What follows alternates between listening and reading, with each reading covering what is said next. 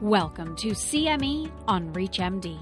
This episode is part of our Minute CE curriculum.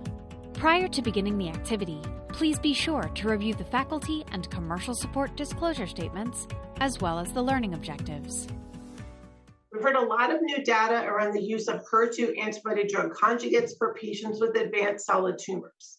What does the future hold in terms of using this treatment in practice? This is CME on ReachMD, and I'm Dr. Kathleen Moore. Joining me today are Dr. Susana Banerjee and Dr. Shubham Pant.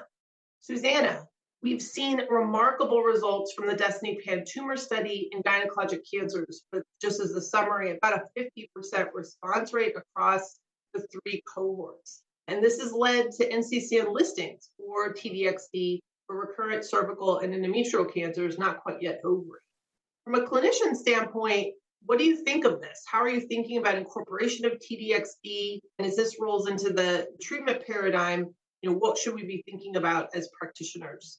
Thank you, Dr. Moore. I think the first aspect is HER2 testing in clinical practice. So we need to enable our teams to test all patients with gynecological cancers and also to redefine the expression across the tumors for the relevant tumor type.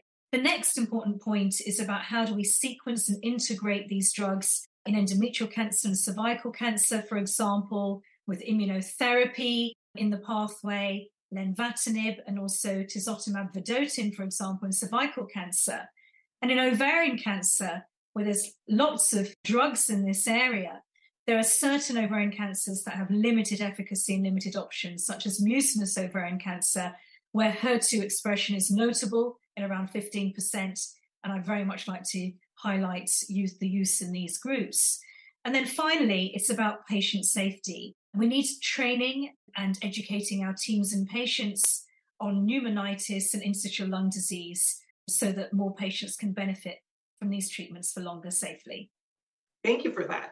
I'm going to turn to Shubham. We've been very excited in a gynecologic oncology standpoint and others, especially urologic, but for pancreatic cancer, we were a little disappointed with Destiny Pan tumor. Can you just touch on the GI tumors in this important study and sort of how you're framing these results? Thank you so much, Katie. So, pancreatic cancer, you're right, disappointing results.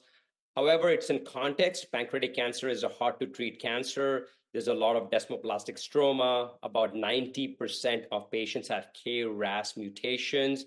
Also, when you look at the data, majority of the patients across the board in the Destiny study, the higher benefit was for patients with IHC 3 plus. Now, IHC 2 plus also benefited, but it was more with IHC 3 plus.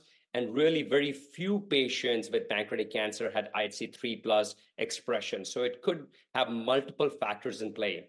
However, we were really enthusiastic about the biliary tract cancer results, in which for IHC 3 plus, the overall response rate was 56%. So that's heartening. So a little bit disappointing in one tumor in GI, but very heartening in another tumor in GI. Exactly. So end on a high note. Thank you. So that is some food for thought as we look towards the future.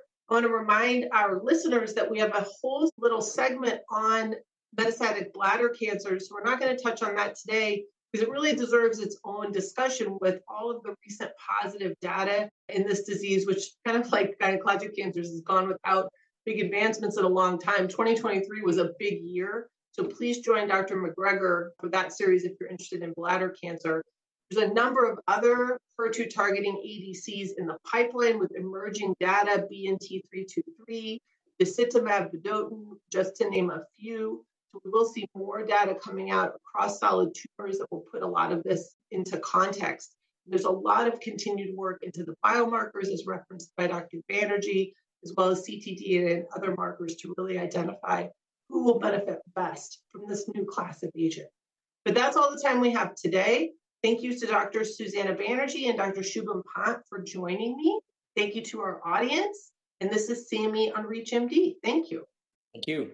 Thank you. You've been listening to CME on ReachMD. This activity is provided by Prova Education and is part of our Minute CE curriculum. To receive your free CME credit or to download this activity, go to reachmd.com/prova. Thank you for listening.